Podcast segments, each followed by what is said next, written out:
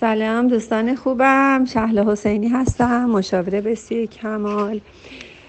دوستمون یه سوالی کردن که دختر من 28 یک 99 به دنیا اومده. الان چند ماه هست؟ 8 یا 9 بسیار سوال زیبا و بجایی هست. حتی در مورد سنهای خودمون خیلی در واقع چالش برانگیز هست و متاسفانه خیلی ها به غلط مطرح میشه.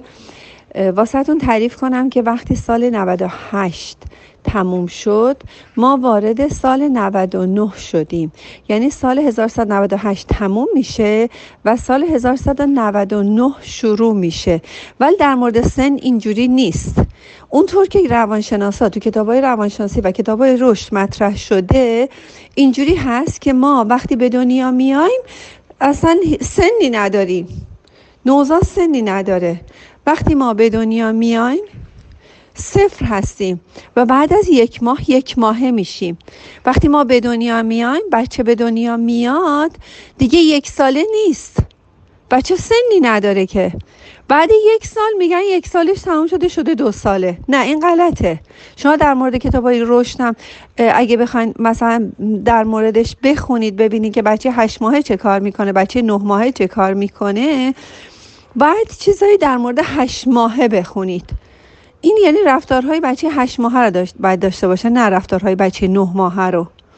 بچه بعد از یک سال که به دنیا اومد میشه یک ساله. یک سال تموم نمیشه وارد دو سال بشه.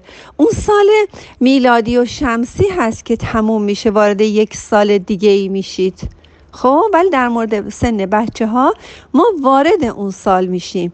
یعنی بعد از یک ماه یک ماهه میشه و بعد از یک سال یک ساله میشه. ما و ما خودمونم بعد از 20 سال 20 ساله میشیم. نه اینکه 21 ساله 20 فوت می‌کنه میشه 21 ساله نه اینجوری نیست. 20 فوت نمی‌کنه وارد 21 ساله بشه. پس اینو خیلی جالبه که مد نظر داشته باشید دوستانمون. خیلی هم سوال قشنگی بود و این سوال واقعا برای همتون لازم هست و اینکه در کتابای رشد بخوایم ببینین که بچهتون نسبت به اون سن چه حرکاتی می‌تونه داشته باشه. شاد باشید و سپاسگزار و تشکر از همه دوستانی که گروه اداره می‌کنن. خیلی خیلی ممنونم ازتون.